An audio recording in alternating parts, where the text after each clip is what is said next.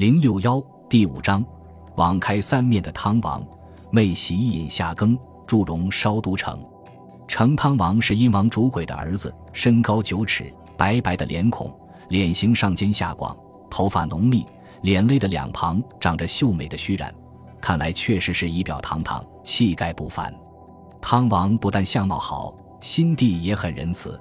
有一次他到郊野去打猎，看见有一个人正在那里四面张网，网罗天上的飞鸟，口里还念念有词地祝祷道：从天上落下来的，从地里钻出来的，从四面八方来的，都掉进我的网。汤王说：哎，不行呀，这么一来飞鸟都会给你网光了，除了夏桀谁肯这么干呢？就教那人把张好的网解去三面，只留一面，另教他念一首祝祷词道：先前猪只做网，如今人们学他榜样，自由的鸟们啊，想朝左就朝左，想朝右就朝右，想高飞就高飞，想低翔就低翔，可就别自己找死，偏偏来碰在我的网上。据说汉水以南有很多小国，听说汤王的仁德已经广被到了禽兽身上，大家都心悦诚服，纷纷来归附汤王，一下子就有四十国之多。可是夏桀还一点也没有觉察到在他身边存在的严重的危累，还照样昏天黑地的玩耍作乐，任情胡为。他甚至把官院里养的老虎放纵到热闹的市场上去，看人们惊骇狂奔，以为娱乐。臣下如果有敢于践行他的胡行乱为的，他马上就把他们定罪，重一点就砍掉脑袋。后来定罪和杀头的人多了，汤王闻之心里难过，就派人去哭掉这些无辜的受祸者。夏桀恼怒汤王这种行为，认为是故意笼络人心，拆他的台，便听了谗臣赵良献计，下刀诏书，用了一些表面上好听叫人不起疑心的话，把汤王召到京都来。等他一来，便不由分说把他关在下台的重拳里。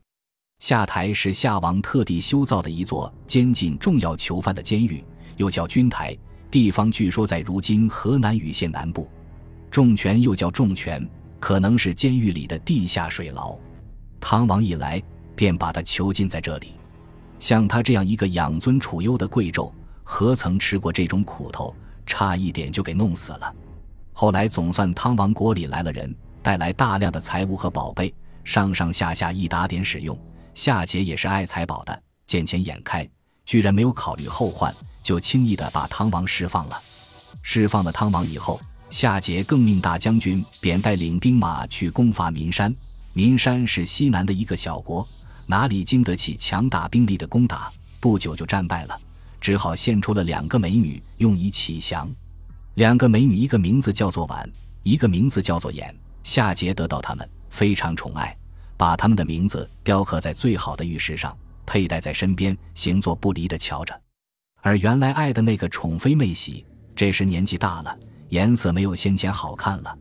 便被他抛弃在洛水旁边的一座冷宫里，像丢一件旧衣裳。妹喜忍受不了这种冷酷的待遇，便想起先前伊尹在宫中坐御膳官的时候，和他本人还有点交情，不如利用这种关系把那可恶的夏桀干一下子。于是妹喜就暗中派人去结交伊尹，把他从各方面探听到的国家机密情报都告诉给伊尹知道。伊尹这时受了汤王的重用，做英国的宰相，正想帮助汤王争夺天下，得到这些意外的情报，真是高兴非凡，便经常也派人去问候妹喜，送她礼物，双方来往不绝，像秋天的谷穗低垂着头，专等农夫一割。夏桀的淫乱和暴行也终于到了结下累累的恶果，专等一割的时候了。于是汤王就发出了大兵，统领了天下诸侯，坐在载着军旗的战车上。先前归顺过来的费昌替他驾了车子，他两手拿着一把大板斧。伊尹也坐了车子，跟随在他的后面，庄严而又威武的前去征伐夏桀。当时有三个诸侯，为固和昆吾是夏桀的同党，伊尹和汤王就定计先拿他们来开刀，挨着次序一个一个的消灭了，然后就把军锋指向夏桀。夏桀这一来慌了手足，一面派遣廖南获胜的不多几个兵将前去迎敌，一面又及时抱佛脚，赶紧用红雀的更、玉轩的鼎来享祀天地，希望靠了神的福佑打败敌人，保住江山。哪知道才打了不过两三仗，夏桀的一个大将叫做夏庚的，就在险要的关隘上丢了性命。这夏庚是镇守张山的一员大将，右手拿着戈，左手拿着盾，威风凛凛地站在那里。殊不知给汤王一来，一刀就砍掉了他的脑袋。断头的夏庚从地上爬起来，发觉自己脑袋没有了，心里着慌，回身就跑。这一跑一直跑到吴山才停下脚步，找到一个僻静的地方去躲避他的罪恶，从此再也不敢出来了。汤王的军队所向无敌，很快就逼近了夏桀的京城。有个大神奉了上帝的使命来告诉汤王说，上帝命我来帮助你作战，如今城里已经是兵荒马乱了，你赶紧带领军队攻城，我一定叫你打一个大大的胜仗。看见城的西北角上大火燃烧起来，就朝那里进攻。说完转瞬不见。汤王回想那神的形貌，仿佛是人的脸，野兽的身子，有些像火神祝融。正在疑惑不定，忽然有人进来报说，下城西北角上大火燃烧起来了。汤王走出帐幕一看，果然看见高城的上空燃烧起一片大火，把漆黑的夜的天空映得通红。汤王知道这准是火神祝融的点化无疑，赶紧下令攻城，连新投降的夏桀的军队也都使用上。要不了多久，这座平时看来好像是固若金汤的城池，就给汤王的大军攻破了。夏桀慌慌忙忙带着他平时的几个宠妃，连妹媳也包括在内，逃出混乱的京城，直向明条奔去。明条在现在山西安邑县，离开桀的都城，据说在现在河南巩县西南有好几百里。汤王选了最好的战车七十辆，带着六千个抱着必死的决心的战士，昼夜兼程前进，一直把夏桀追到明条。两军相逢，夏桀的军队不等交锋就崩溃了，人马自相践踏，除逃散和伤亡以外，所剩无几。夏桀只得检点残兵，带着妹喜和一般宠爱的妃妾，驾着几只破船，划进一条神秘的江，顺流南下，这样一直就逃到了南朝。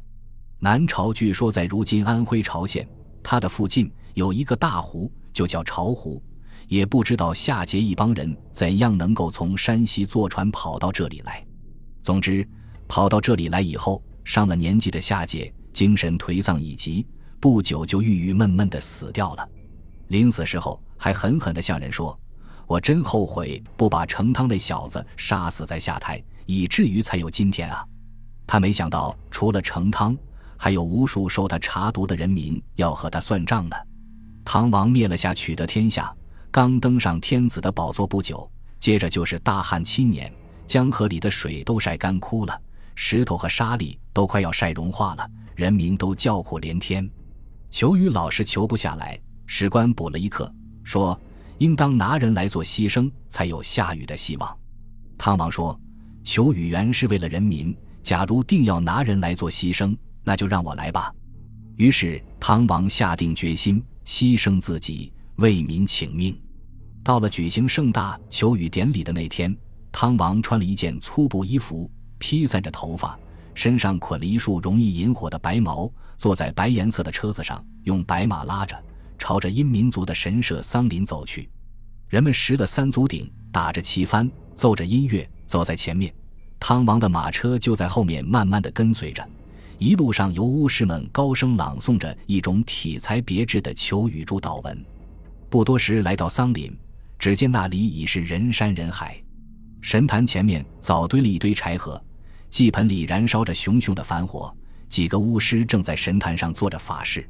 汤王下车，默默地走向神坛，跪在坛下，虔诚地向神祈祷，说了一些我一个人有罪，不要连累万民，万民有罪，都在我一个人的身上等等的话。大祭司走过来，袍袖里拿出剪子，剪下汤王的头发，又剪下他那蓄的长长的指甲，都丢在祭盆里烧掉了。然后有两个巫师扶掖着他，登上那高高的柴堆。汤王低垂着头，肃穆地站在柴堆上，专等时候一到，就由巫师们在柴堆的四周点起火来。这真是一个严重而可怕的时刻。天空中还是赤日当头，几乎连一丝云影都没有。在桑林参加岛屿的成千累万的人民都不禁暗暗为这位贤王的生命担心。可是时候终于到了，当凄厉的号角声一响，巫师们只得从祭盆里点燃火把，绕着柴堆舞蹈几匝，便将火把纷纷投在柴堆的足下。火舌舔着干燥的木柴，从下到上一直腾升上去，顷刻间便只见熊熊烈烈的几股火焰包围住了那站在柴堆高处汗水如洗的汤王，似乎他身上捆的那束白毛也快要燃烧起来了。不知道是由于偶然的侥幸呢，还真个是由于至诚隔天神鸟子孙的命运感动了上帝他老人家呢。总之其实在这时候发生了一阵狂风，把乌云从东北吹来，霎时间布满天空，黄豆大的雨点密密地降落下来。接着天上又是电闪又是雷鸣，雨也越下越大。